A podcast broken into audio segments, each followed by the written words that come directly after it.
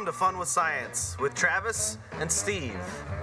Today we've got a really fun experiment where we've got your standard water jug, but yet it's filled with absolute ethanol. So what are we gonna do, Steve? We're gonna unscrew the cap, and we're gonna put fire by it. That seems like a great idea. Let's go.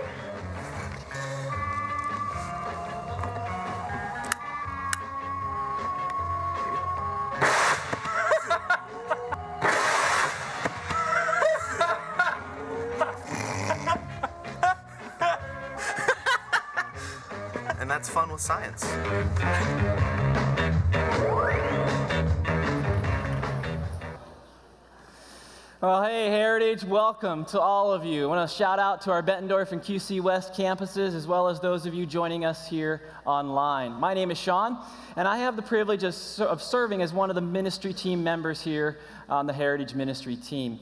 And I also have the privilege of unpacking a simple principle that can radically change how we live and relate to God. But before I do that, I want to invite you just to think with me for a moment. Have you ever noticed how some things tend to drift? You ever notice how some things tend to drift from their original purpose into some other use?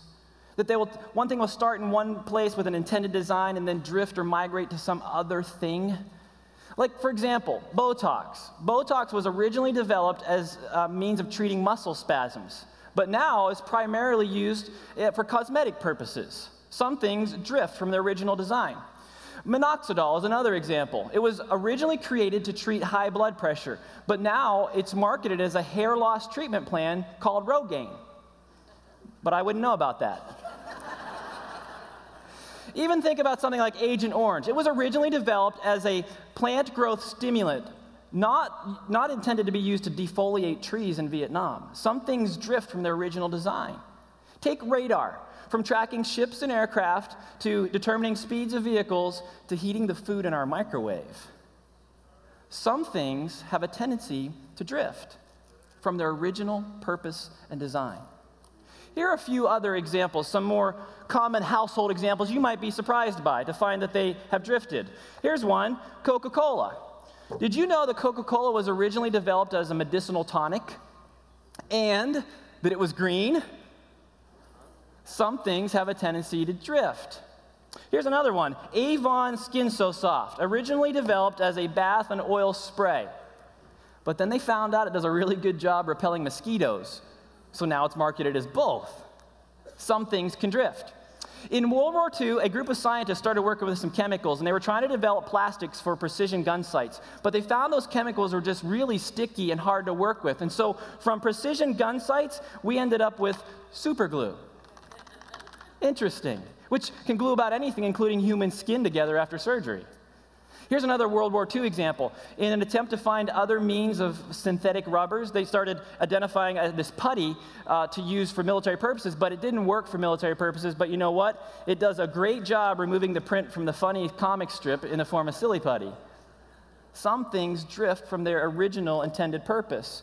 Uh, the the slinky, slinky was part of research for stabilizing nautical equipment on high seas. And we also have the Rubik's Cube, which was developed to teach students complex shapes by a professor. And Teflon, originally developed to be a refrigerant, turned out to be not very good as a refrigerant. And many years later, a French couple determined it works great on cookware. Some things drift from their original purpose. Here's the last one, it's one of my favorites. A Cincinnati soap company on the brink of closing down, uh, just couldn't make it anymore as a business, redefined themselves as an organization when they developed, developed a substance that could ultimately remove soot from wallpaper. Now, it saved the company, but when, when coal fireplaces became obsolete, that company was again faced with the, the possibility of going out of business. But that compound, saved the company again, and it was remarketed as Play Doh. Some things drift from their original design. Some move into greater purposes, and some move into lesser purposes. But it's not inventions that are the only things that drift into lesser things. People do it as well. We can drift from our God given design and purpose and, and wander away and, and invest in things in life seeking satisfaction and happiness in these lesser things only to be frustrated by it because we can't get there, we can't find it. We too can drift in our journey like these things into lesser things. But the difference between us and this stuff is that we were created for a grand purpose, a greater purpose than we often realize. But far too often, we settle for and find ourselves living lesser lives because we've lost sight of our original purpose and that God given design. Now, but the good news of it all is that God has made a way for us to go back, to return to our original purpose. He's made a way for us to be restored in relationship to Him. And then, and then here's the best part about it. Then he gives us a twofold purpose. One, to bring him glory as we are in relationship with him, and the other is to bring others into that same kind of relationship as well. We can have a tendency to drift, but the reality is God makes a way for us to return to our original purpose, where we can bring him honor and glory, and there is no higher calling than that. But even though that is true, the reality is that our natural tendency is to drift. Our natural tendency is to drift. And if you're following along with the sermon notes guide, that's your first fill in. If you want to use this as a tool today in our journey, the first fill in relates to the fact that our natural tendency is to drift. And our series, this chain reaction series, is simply a journey through the book of Colossians. A, a, a, letter written primarily to address the issue of drift in the lives of a group of people. It was in a town called Colossae, which is located Asia Minor, or what we would know as modern day Turkey. And we're calling this series Chain Reaction because a chain reaction is a sequence of events that lead to other reactions. One reaction leading to additional reactions, one thing causing another. And I'm really glad you're here. You picked a great weekend to be part of the gathering of God's people for uh, several reasons. One is this is Father's Day. And it is cool to be able to love on our fathers, to celebrate them for their impact and what they have done in our lives.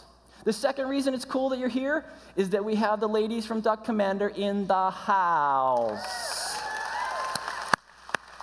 And, and that's just cool because it is.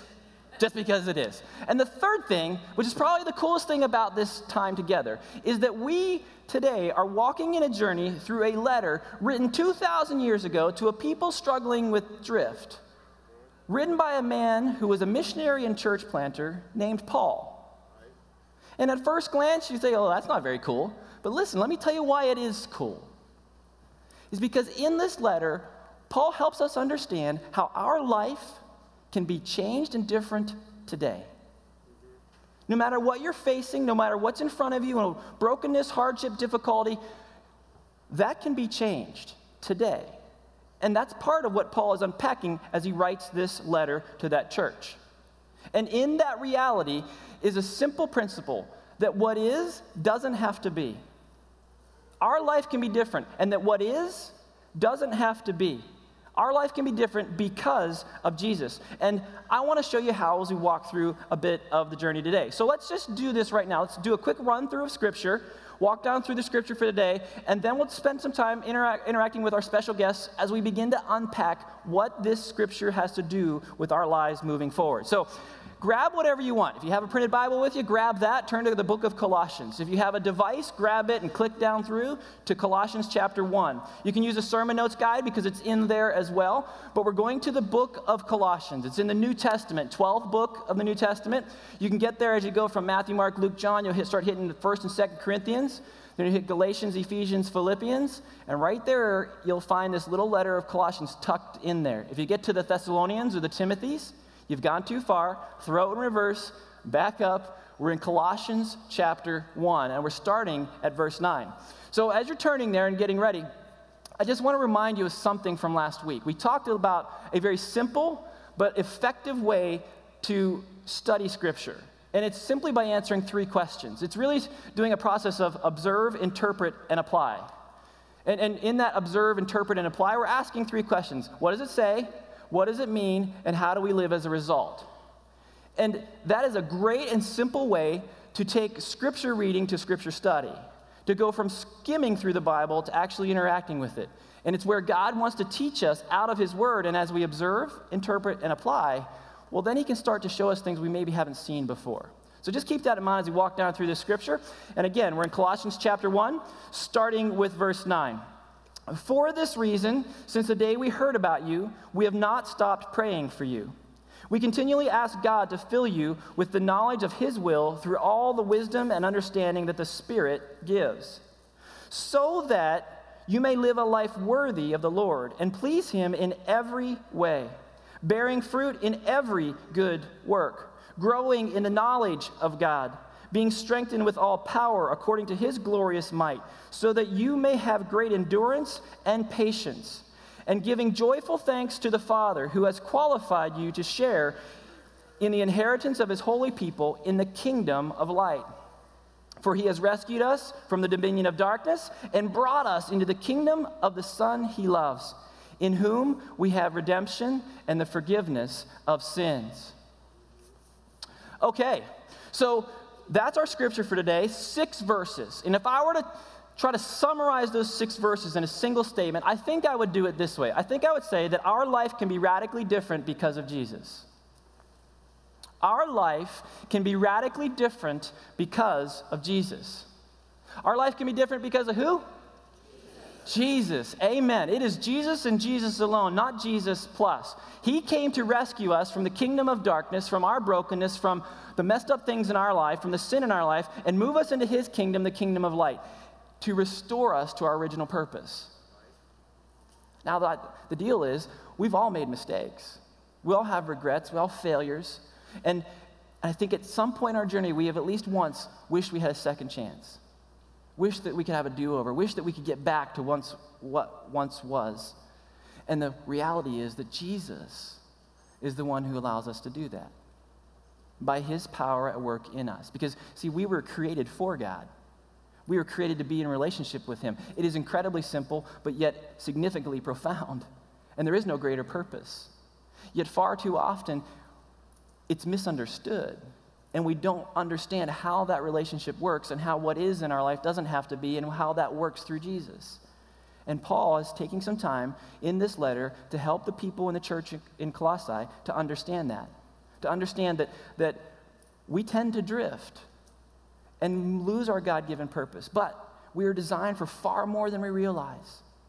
We have a far greater purpose. We were created to live a life empowered to do significant things for the glory of God, to have impact beyond ourselves. But, but that sin, those mistakes, those failures, those shortcomings, those regrets, those things cause us to get stuck in a place where we live lesser lives. But because of who Jesus was and who he is, because of what he has done and what he is doing. Everything in our lives can change. We can be set free from what we struggle with. We can be reconciled in relationship to him. We can be empowered and so much more. And what Paul is doing in this letter is writing to the church in Colossae and reminding them and explaining to them how life can be different because of Christ. That what is doesn't have to be. So let's take a moment and let's, let's see this in real life. And I would like to invite you to help me in giving a warm welcome to our special guests, the ladies of Duck Commander, Lisa, Jessica, and Miss Kay, as they come to the platform.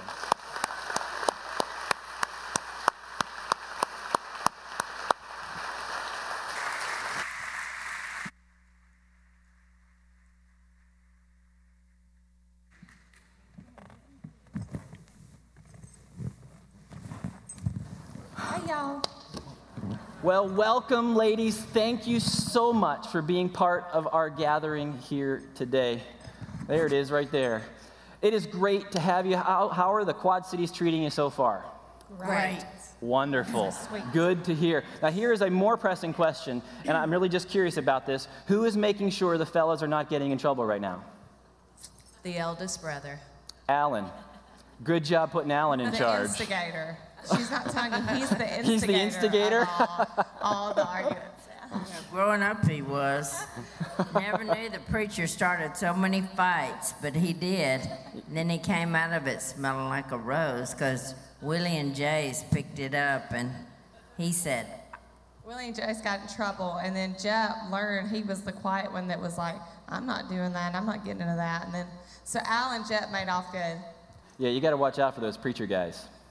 They're sneaky. Yeah, they are. Hey, I love that you guys are here. Lisa, it's been great to get to know you. You're, you and Alan are probably the least seen in the TV show, but just love your heart for Jesus and, and know you guys serve in the local church, which I, I especially just appreciate and, and understand that because you serve in the local church, there's no trouble in your life. Everything's just going really well. but maybe you could just share one of the struggles maybe you guys have had in your journey, just to give us an understanding more of, of your walk with the Lord and how you got to where you're at. Yeah, leaders in the church never have any problems, do they? That's um, very far from the truth. Um, I guess probably what I want to um, talk to you about is, uh, you know, 15, me and Alan have been married for almost 30 years. Um, in November, it'll be 30 years. Thank you. But it wasn't always roses. Um, there was lots and lots of thorns through that first 15 years. And probably the biggest um, problem that we had was that I drifted from my original purpose of what God had put me on this earth to do. And I think probably the reason why that happened is because whenever I first married Alan, um, and I what I thought became a Christian. I think it was just the fact that um, I didn't want to be called, as they would put it. And so um, I joined into the family and joined into Christ, but not really. I, at that point, I made Alan the Lord of my life. At 18 years old, I was just, you know, smitten with him. And so he became the person that I idolized. I mean, he was, in essence, my savior. But um, as you know, whenever you're going through life and you put someone in a place that they should not be, which I put him above Christ. And anytime you get that out of order, then your house crumbles. And so, about 15 years ago, um, I had an affair for 14 months. And my husband was one of the main leaders at the church at the time. So it was very devastating for us and very devastating for the church. Um, but I had to look at myself. I did find myself um, in, in our backyard with my face to the ground and just asking, Who am I? Where, where did I come from? And, and how did I get so far off course? But as you talked about, lots of things drift from their original purpose. And that's what I had done. You know, that we always say the devil made me do it. I don't think that the devil made me do it. The devil put the temptation there, and he knew where my weaknesses were. And, but I was a willing participant in it. Um, I take full responsibility for my actions. But I had a group of ladies who came in after this happened. I went down forward at our church. We probably have, um, at the time, we probably had about 15, 1,200 to 1,500 people. And I just went down front and said, I messed up really big, really big. And I don't know if it's the end of my marriage. I don't know if I'm losing everything that um, I hold so dear. But, you know, I need some help. I need somebody to help me. Well, that is where the group of ladies came from. And um, I'm not sure if you guys do responses here. We still do responses at Whites Ferry Road. And the reason why we do that, um, Alan and I fight for that because that is a time of healing when people come down and tell you what has gone wrong in their life, and please pray for them. Please hold them accountable. And that's what I wanted. I wanted someone to hold me accountable. Um, and so we studied for about a week, and at the end of that week, I did, for the first time, put Christ where he should have been. And I was baptized, and just an overwhelming peace. And just to feel that forgiveness that only God can give is just an amazing feeling. And um, so that was 15 years ago. And what we've done since then is, you know, kind of like um, when he talks about the beggar who found bread, that's what we were. We found hope and healing, and that's what we wanted to do was to give that to other couples who were having marriage problems. Um, we do premarital counseling, postmarital counseling, and we have a class that we do called Dynamic Marriage. And that is, um, that's how we feel like that we can help other people and to, you know, you can never repay God for what He does, but to us, we are repaying our church for standing behind us and, you know, holding us accountable and forgiving us. I um, went through a Celebrate Recovery step study. One of the best things I ever did in my life because when you do that, it goes all the way back to whenever, you know, whenever you're a child, your earliest memories, and it takes you forward. And I needed that because I needed to know that one, whenever I was younger, things happened to me that was out of my control. I had nothing, there was no way I could deal with that. But since then, I had done things to other people that was my control. And I had to make amends to them and I had to ask for forgiveness. And that's very important. Um, Alan did forgive me, but you know, after, after I was baptized and I, I received um, God's Holy Spirit, I knew that it didn't matter what happened with us as a couple, but that I could make it because I had the most important relationship, and that was the one with Christ Jesus. And so um, you know, for the last 15 years, that's what we've done. We haven't done as much lately in the last year and a half um, of the marriage counseling in our classes, but that's really where our heart is because we feel like that everyone needs a second chance sometimes. You know what? Sometimes we need third and fourth and fifth chances. But we want people to know that is out there and that God will forgive you. Your church family will forgive you.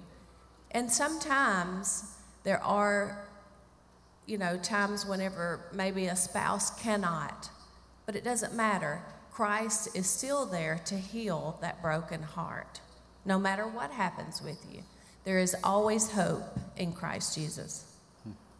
Lisa, I just want to say thanks for having the courage to share your story and it's a story about what God does and bringing beauty out of ashes, working all things for the good of those who love Him. And I just thank you for sharing that because I know that that story will have a direct impact on people sitting here today who don't haven't gone so far down the journey with you yet and are trying to figure out how do I get to where you are. I just appreciate your willingness to share, be honest, and have the courage to do that. Thanks, Jessica. Jessica, you're. Uh, you're married to the youngest Robertson fellow. Married to the baby. Yep, yep. Would you mind? He's precious. I'm sure he appreciates knowing his mom knows that. He loves it. yep.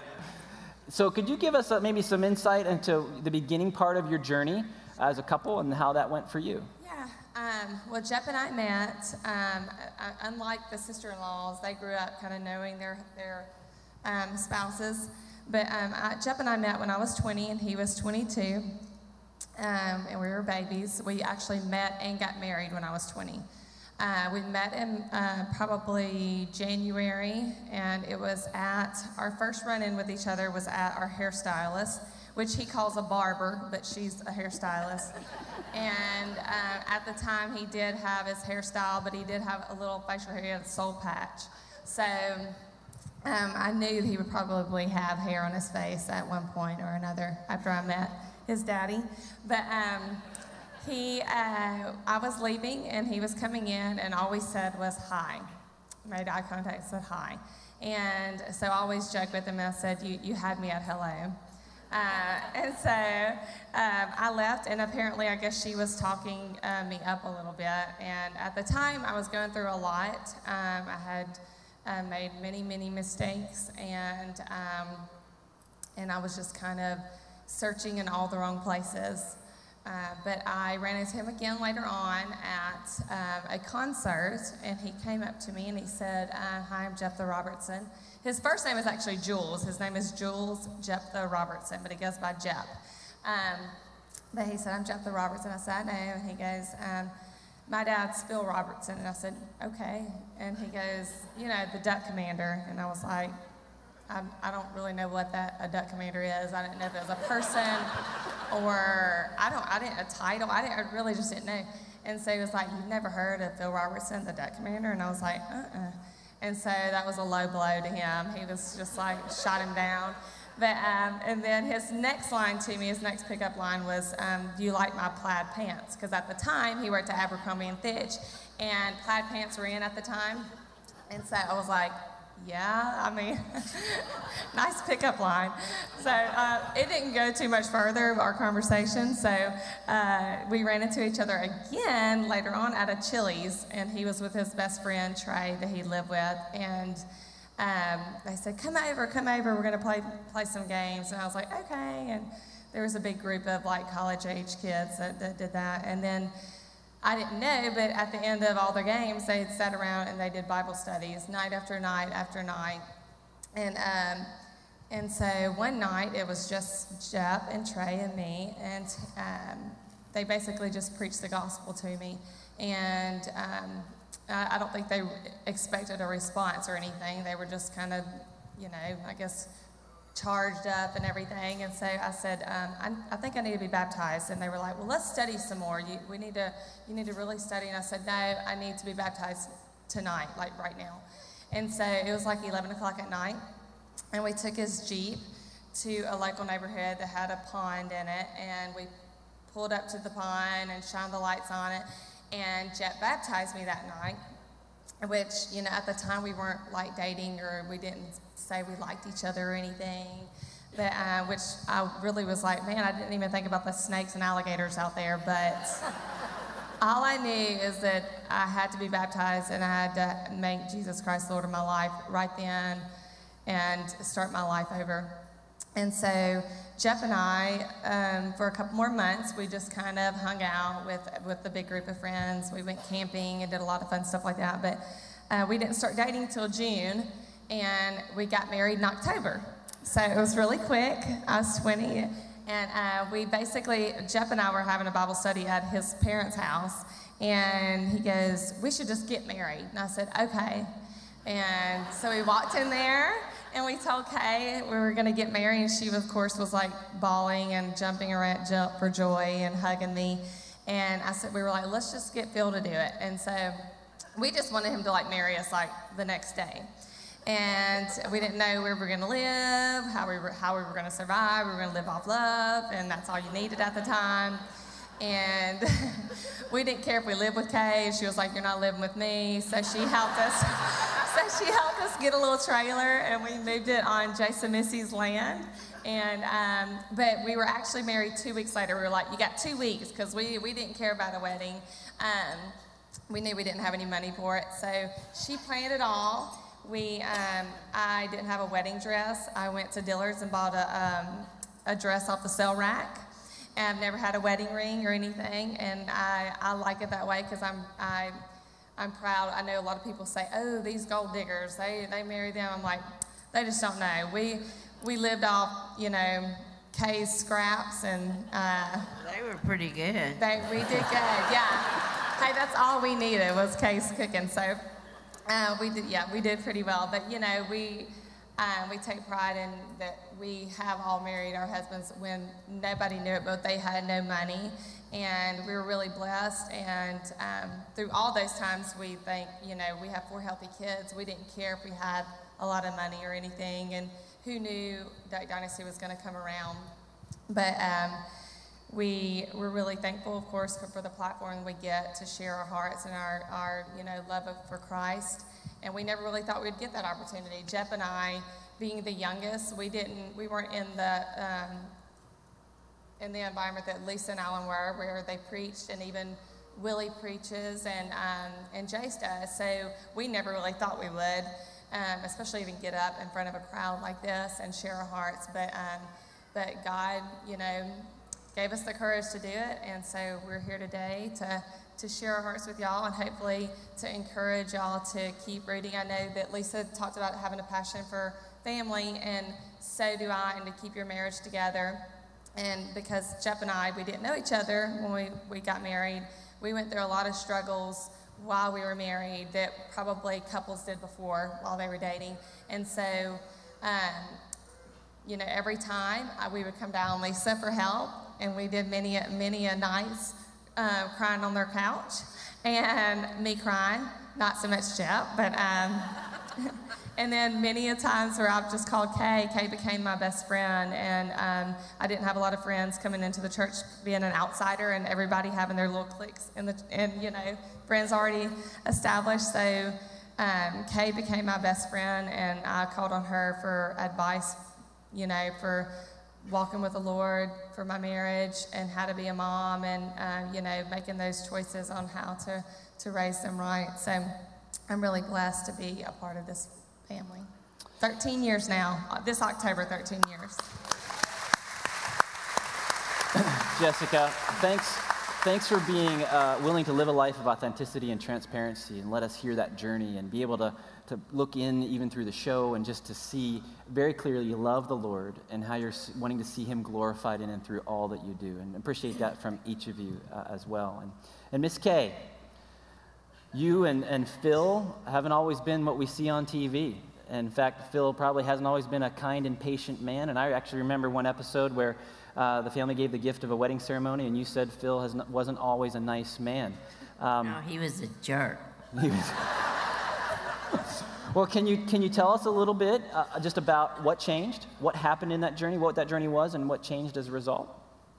Well, I, it's so long. I'm trying to figure out how to condense, but I'll do the best I can. I just started out with me as um, in a little bitty town. My parents owned a grocery store, which they worked all the time, literally all the time. So I stayed with my grandmother.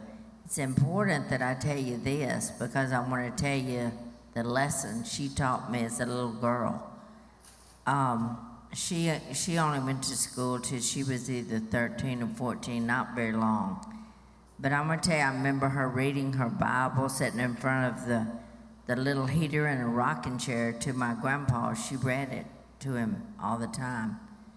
And then what happened though, when she taught me lessons, she didn't, because of her probably limited knowledge of remembering book, chapter, and verse and all that, she didn't teach it like that. I remember her teaching me the fruits of the Spirit in simple ways that she did. I mean, she was completely, she was kind, she was gentle, she was faithful, she was all those things that the Spirit are. And she talked to me about those different things while we were maybe cooking in the kitchen. And she was one of the best servants that ever was. But she showed me the first passion for cooking. Mostly as a little girl, I just threw flour all over the kitchen because I was trying to learn how to roll that dough. But I rolled more dough on the floor than I did on the table, I tell you that right now. But those lessons from an older lady and her faith as she shared it was priceless. And I want to tell you something don't you ever think that one thing that if you share with a child could be your child, your grandchild, or somebody else's child. When you share your faith in just daily living, it's the greatest thing that ever was for that child. So don't ever think that's not important. Uh, but the one I want to tell you the most she taught me about was marriage. Um, of course, we talked about that one day, and she said, Well, I just want you to know that God created you to get married, and so you're going to be like a bird that flies out of the nest. And I said, Oh, I know that. I'm, I'm thinking about that already, young. I think it was I read so many books, you know. That's what I think happened. And she said, Well, I just want you to know it's going to be now one husband and one wife for one life. Divorce is not an option. And I was like, well, I'm not going to get divorced. I'm going to be living happily ever after, just like those books I read in the library say. And she said, Oh, hun, hun, that's not like that in real life. You're probably going to have to fight for your marriage. Of course, that's when I thought, Well, bless her heart, she's too old. She doesn't know anything. I mean, I'm going to marry a pioneer man that could just drive a wagon train across America and me in it, and I could be safe. And course, then I realized we didn't have wagon trains here now, but but it was good in one of my stories, so that's what I wanted. That kind of man, and I had it all planned, and that was my goal in life was to be the best mother and wife I could ever be. Well, I found that pioneer man at school. Of course, all he talked about was hunting and fishing, and you think, well, most women wouldn't like that. I loved it. Because, you know, if we had to live off the land, he could support me. And I did know he had a strong work ethic. He worked every summer and he gave every dime he made to his parents except for maybe one check. That's, he never, he thought everybody did that. I like that about him too. There were so many things. Now, how I saw the pioneer man in that crew cut, I don't know. But maybe I just thought it'll come. But that was what I wanted. My mother and dad were what you'd call, everybody would think they're good people, they help people, they did all that. But mom had a secret life. She was a closet alcoholic. She was also the church secretary. And my uncle, who was a deacon, was um, also a closet alcoholic. My dad drank a little bit, but not much. So, another thing to show you that not everybody's perfect in leadership at the church, that they could have problems too. It's not a perfect world, but it becomes perfect when Jesus is the top of it, I'll tell you that. But that's how I was raised. Now, I heard it and I saw my grandmother live it. And I think now I know that because she shared her faith with me, it kept me from doing a lot of things that I could have done. But I was not perfect. I have a devastating thing that happened when I was 14 years old. My daddy died. He was a perfect looking man, you'd never think it. And one day at 49 years old, he just fell dead of a heart attack. It was so, of course, my mother went to pieces. She didn't even know how to write a check or anything, so she just thought, well, I've got to get somebody else. And she tried, she got somebody else so instantly, it was embarrassing, I'll tell you that to date. And, uh, but it left me in a bad state because my dad was my protector, took care of me. So Phil and I had started dating the fall of when I was a uh, ninth grade. But guess why he broke up with me? During duck season, he said I was interfering with duck season. Can you imagine? I was like, what? And then I thought, well, that's a pioneer man, I guess. So I just thought, well, I think he's the one, but maybe we just need a little time. When my dad died, he was one of the first ones there at the funeral there. And when I saw him and he saw me, it was like, that's it, we're back. And I, I think in so many ways, he just became my dad's place as my protector and my rock and all that, although he wasn't very mature for that. But anyway, as time went on to show you, I didn't listen to everything my grandmother did tell me. Uh, we got pregnant and anyway, you know how that goes, and you know, teenage. But I said, oh, it's going to be perfect. So when we went off to tech, my mama moved off with her new husband, and I just said, um, we'll just live happily ever after, because that's what the book said, right? But what I saw was Phil was a good person in high school. I think I was, somebody might say, well, you were his downfall because he didn't drink, he didn't do any of that stuff. But it, I want to tell you, if you start just blaming me, it takes two to tango, okay? So we both failed there, but there were different reasons, and it was all sin. But, you know, I, I knew that she didn't approve, Nanny didn't. But again, she loved me, and she said, now you can do this. Remember what I told you you got to fight for this marriage. And I was like, here she goes with all that again. Oh, So what happened was we took off to tech and everything was going to be lovely. Now I didn't know how to take care of a baby. I knew how to take care of a baby puppy, a baby kitten, a little baby chick. I was into animals. But I thought, how could it be different? A baby, you know, it's just a baby, right? Well, let me tell you, it's a lot different, okay? It's a lot different. You can't just put them in the pen and tell them to hush and just leave them, let them get their stuff. You can't do it, but I found that out. I was 17, he was 18, but I had a positive attitude because Nanny said it was much better to be like sunshine and be like honey. Don't be a sourpuss. So I was going to be happy and I was going to make it all work, right? And what happened was that's when the devil came and really took over Phil right then and there with the friends he started. And let me tell you something choices of friends. Young people, listen to me right now. That can change your life in a bad way if you choose the wrong friends. Don't do that. Don't make the mistake because he was just drifting, like you talked about, right into that life, and here we go. Just bad. And I kept saying, well, now it's them old mean football players. They've done it. Can't stand them. I just, ooh, I'm going to wish them away. And then we're going to move to another place and it'll all be happily ever after, just like the book said. So I just had to be patient and wait till we got to the next. His first job was a coach. Guess what? The man he worked with, he was an alcoholic, party guy, loved it. Here we go again. I hated him. I said, An evil man just came right up here. Of course, he was that way. I never understood that the evil, the devil was in Phil at the time. I just couldn't believe that. So we went through and we did the best we could. We had Jason there. We had already had Alan. We had Jason. We had Willie. We went on with our life and it got worse and worse. Phil got in some serious trouble, serious trouble where cop cars came after him.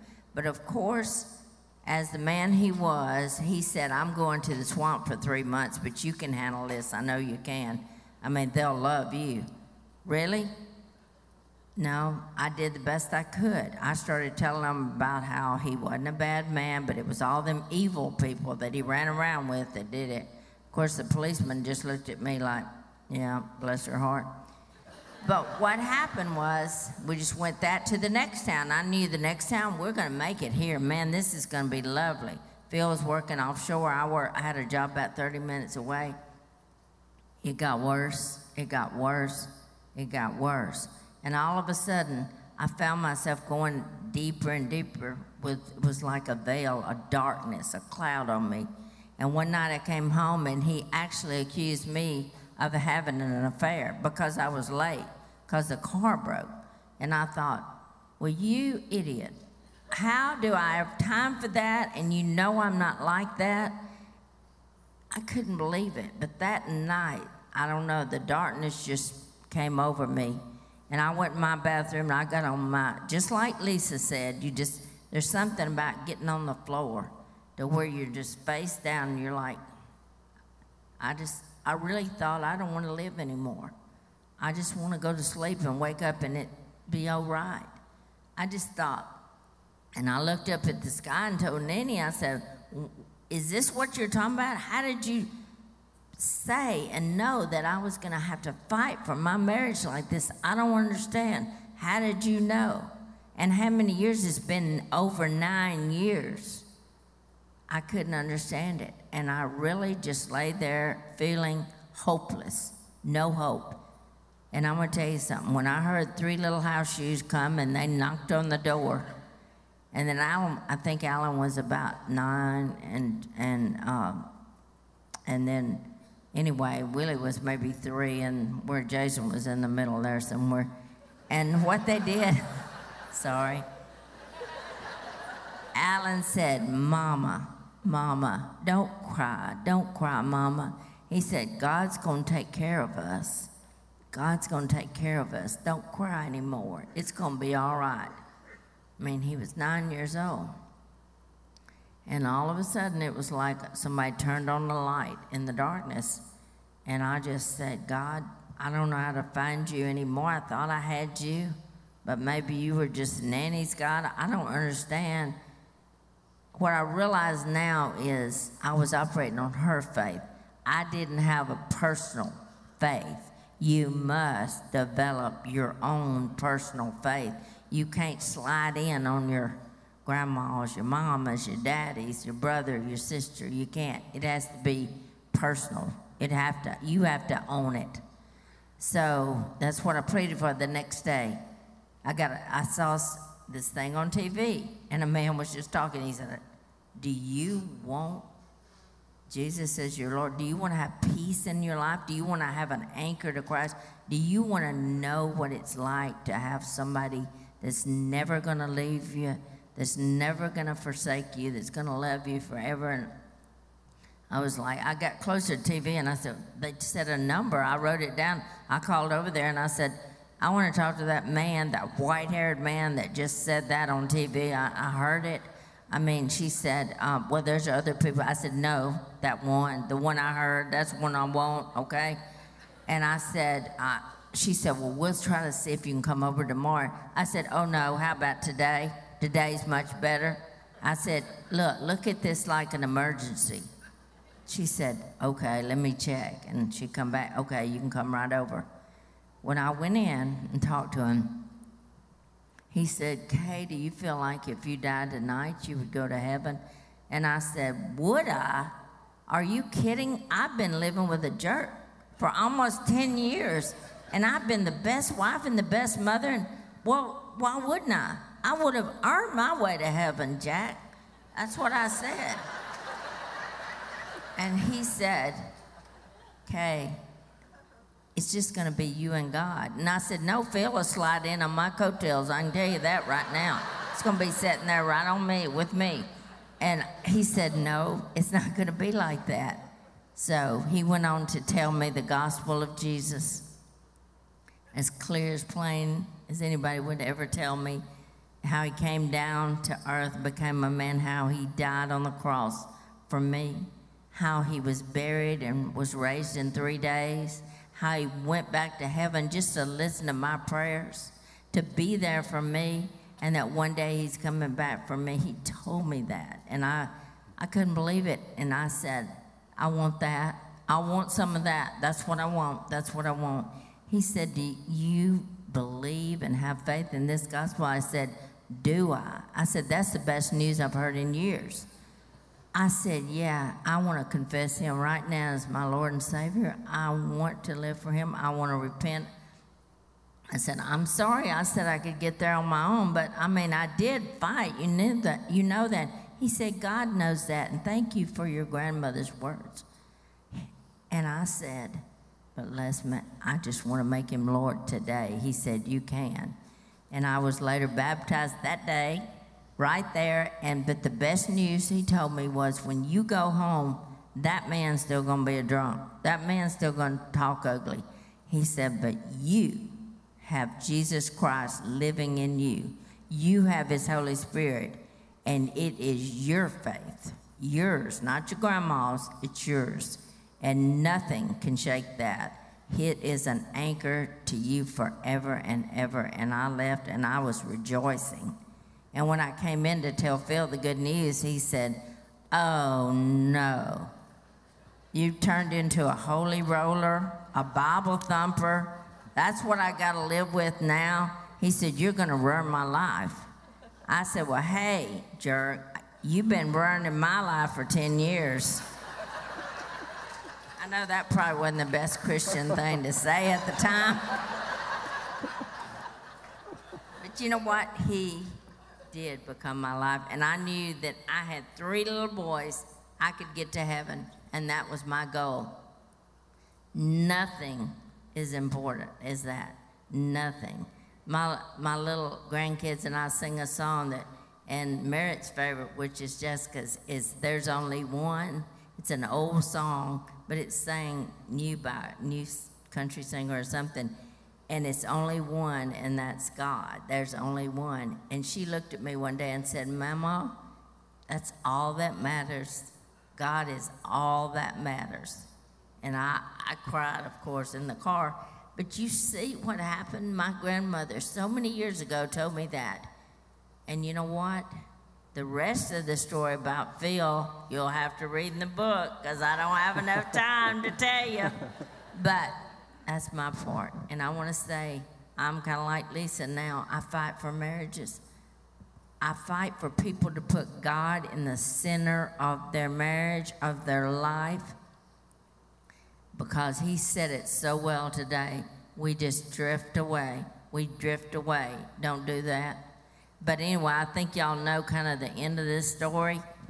And now Phil is one of the most courageous men. He would give up his job and his life for our Lord and Savior Jesus Christ. So he finally got it.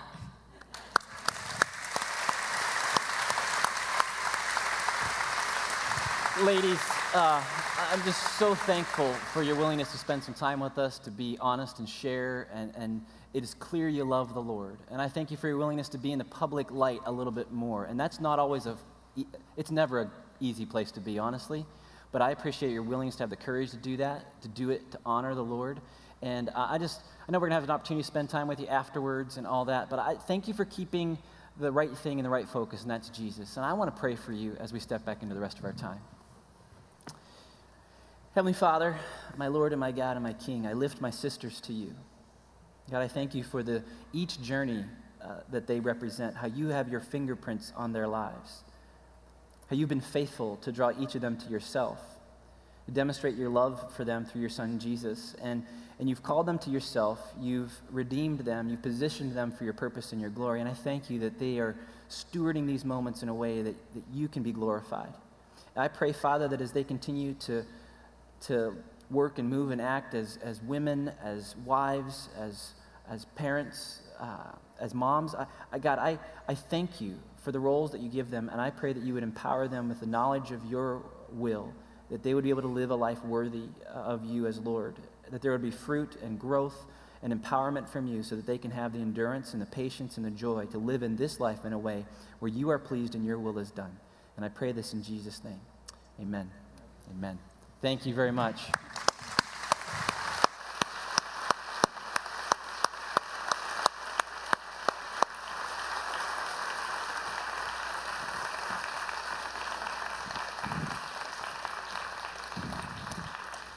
All right, well, let's take a moment. Let's. Uh, oh, happy Father's Day. There you go. Thank you, Jessica. Let's go back and look at the scripture that we've been talking about. And whether you've uh, read Colossians a hundred times or whether never read it at all, or whether you've heard this thing over and over again or never heard or understood this deal with Jesus before, uh, there is always something to learn when we read scripture, especially when we observe, interpret, and apply. So let's sit back into this for just a few moments. And right here at the very beginning of that section in verse 9, Paul prays uh, that the believers in Colossae would have the knowledge of God's will by the Spirit.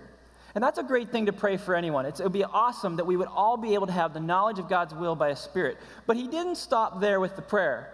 In fact, he went on to say uh, that they would ask in verse 10 that they would live out that knowledge in a life worthy of the Lord. But I want to pause there for a moment because I want to look at this a little closer. There's a tendency when we hear that kind of thing to fall into the trap of thinking that we can earn our way into relationship with God or that we have to earn our way into relationship with God. Miss Kay talked about that. So that's not the way it works, Jack. But there is we don't earn it in any way. It's something we receive. It's a gift from God. In fact, in fact, think about it this way with me. Paul was praying a prayer where he said, "Look, I pray that you would have knowledge. The knowledge of the will of God." And pray that you would have that by the Spirit. So he said, through the Spirit, that you would have knowledge of the will of God, and that that knowledge of the will of God would lead you to live a life that is worthy. A worthy life, one marked by fruit, one marked by his empowerment, one marked by growth. But then that worthy life would position you, or them and us, to live a life of endurance and patience and, and joy, thankfulness. So, what Paul is doing as I look at this, he's saying, look, these are things that God does. By his Spirit, he gives us knowledge that leads us to be able to live a life that is worthy, that then we can live a life that is marked by endurance, patience, and joy. The deal is that the world tells us that this should start here. and that it should work up instead of working down. The world says we have to do in order to be, that our doing leads to being, but that's backwards. That's not how it works. God's design is that our being leads to doing. Because Jesus rescues. And when we're rescued, He gives us His Spirit. When you have our Spirit, then we can know the, the will of God by the Spirit. We can live a life that is worthy, and we can have endurance and patience and joy. But the world says you got to be here and you got to try to do it this way and work up. But it doesn't work that way. That is backwards, it is in reverse. It is by the Spirit that those things are realities or can be realities in our life. Being leads to doing, not doing leading to being. And our life can be different because of Jesus in a relationship with Him. It's Him and Him alone. Now, I recently read about uh, an incident at an air show, and that's not all that unusual. Unfortunately, those things happen at air shows, but this one was a little bit different, and it may be a little bit shocking because what happened was the pilot at a very low altitude had no control over his aircraft. And, and after narrow, narrowly missing a group of bystanders, it, the aircraft collided into four buildings. And um, it, I don't want to upset you. I don't want to disturb you by this, but I, ha- I, wanna, I actually have a picture of this and I want to show it to you, and I have a reason why. So, with that in mind of what happened in that incident, are you ready? Let me show you the picture. Check it out.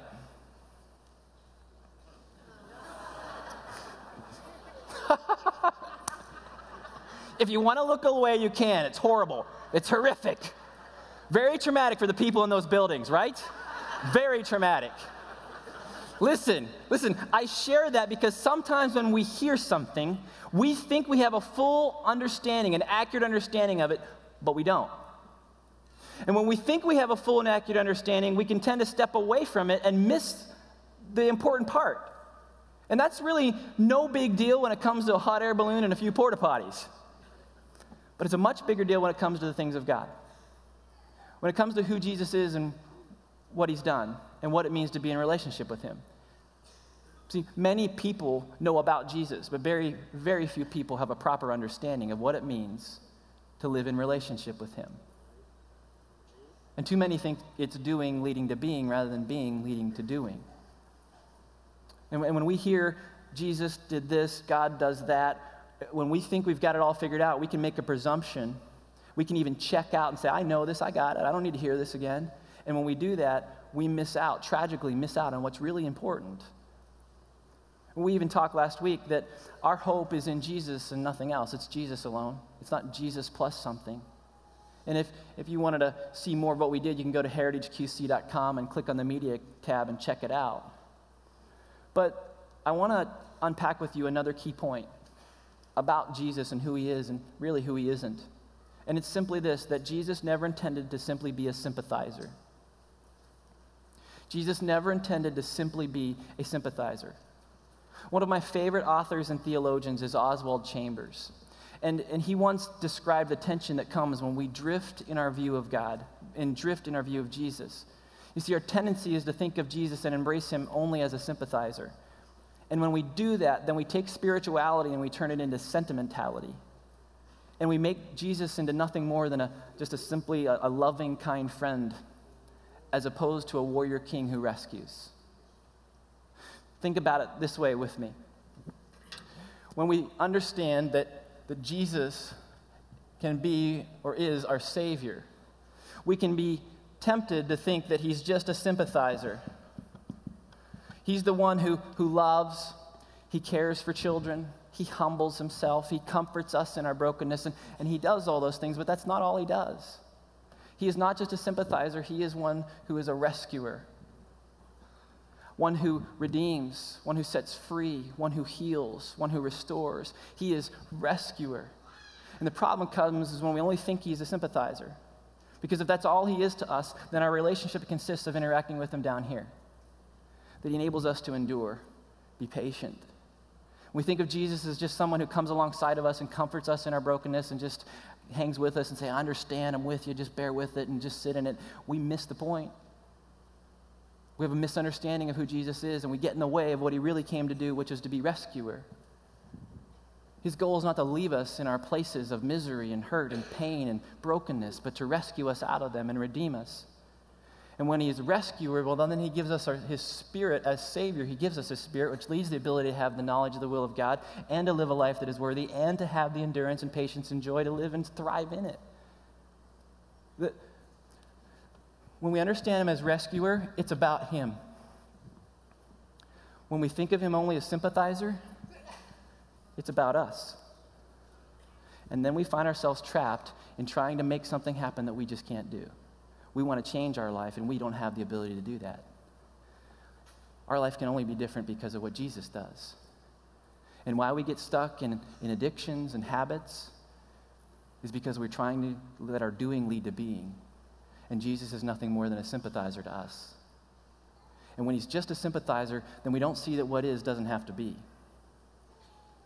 When we see him as rescuer, as one leading us out of the kingdom of darkness into the kingdom of light, everything changes and we work from understanding that our being leads to doing, well, now we start to live a life of significant impact and purpose. And everything changes. Everything changes. Chambers once wrote this about the subject. He said, Jesus does come to the brokenhearted, to the captives, by the captives held bound, cursed hereditary and tendency, to the blind who grope for light, to the man bruised and crushed by his surroundings. But he does not come as sympathizer. He binds up the brokenhearted.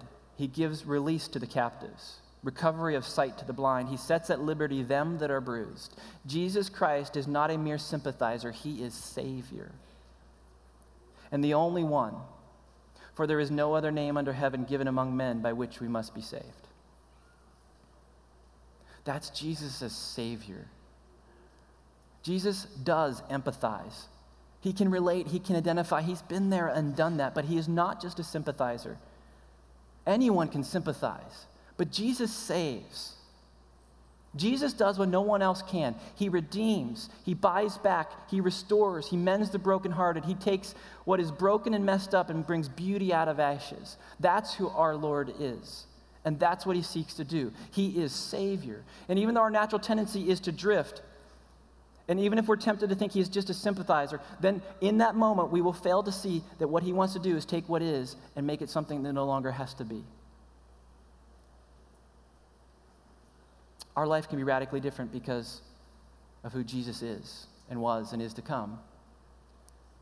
When he's not just a sympathizer in our lives, but when he's Savior, when he's Lord. Let's just look at one more scripture as we wrap up. This is from Hebrews 4 says, Therefore, since we have a great high priest who has ascended into heaven, Jesus, the Son of God, let us hold firmly to the faith we profess. For we do not have a high priest who is unable to empathize with our weakness, but we have one who has been tempted in every way, just as we are, yet he did not sin. Let us then approach God's throne of grace with confidence so that we may receive mercy and find grace to help us in our time of need.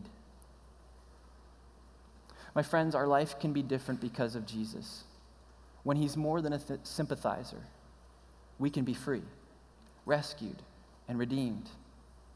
So, so what? What do we do with this? What's the next step for us in this journey? Well, I think the question is it depends on how we're going to approach God. How will you approach? How will you approach Him?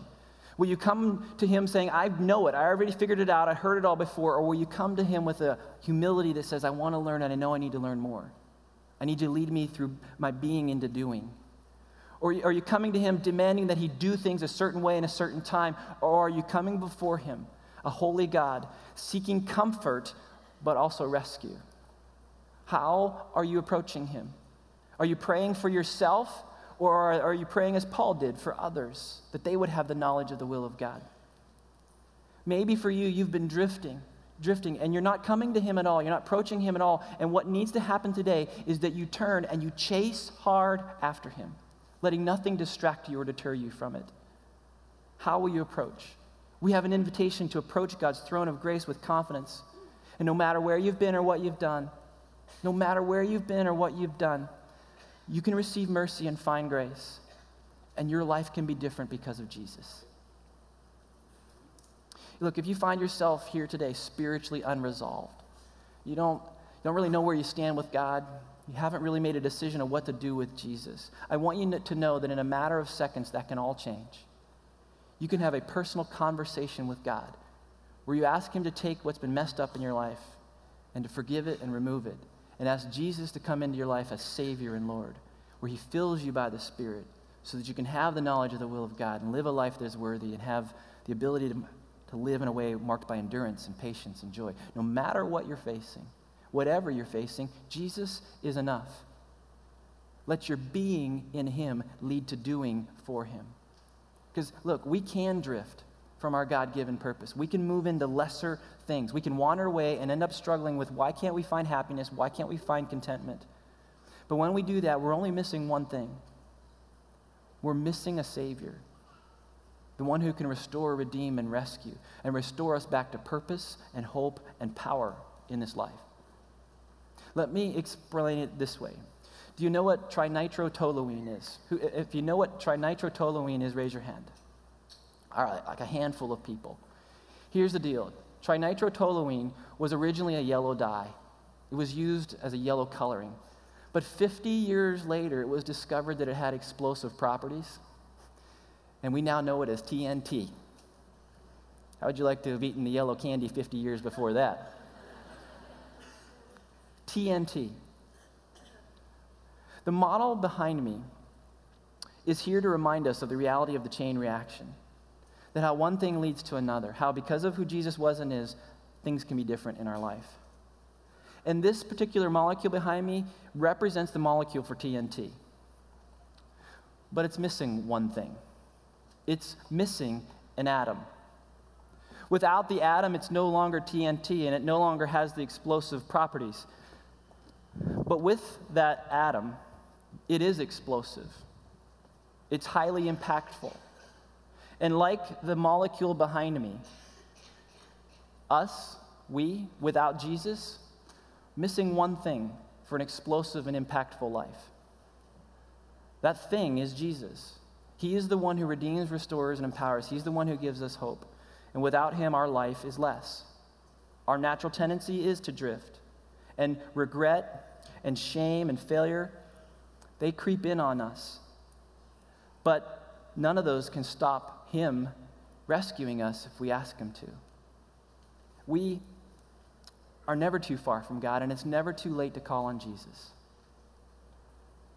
because He's the one who saves. And what is in your life today no longer has to be because He is rescuer, He is Savior. Your life can be different. You can have an explosive impact in this world, but it starts with relationship with Him, and it's through Jesus and Jesus alone. How you start that relationship is actually laid out in your sermon notes guide. I really encourage you to check it out if you don't have a relationship with Him. Some simple steps, and there's actually a prayer that I want to read to you. And if you've never prayed this prayer, perhaps you will pray this prayer right now with me. If you've already prayed a prayer like this, then maybe you'll join me in praying that someone you know who needs to step into relationship with Jesus will pray this prayer today or sometime in the near future. Here's that prayer Dear Lord Jesus, I know I am a sinner, and I ask for your forgiveness. I believe you died for my sins and rose from the dead.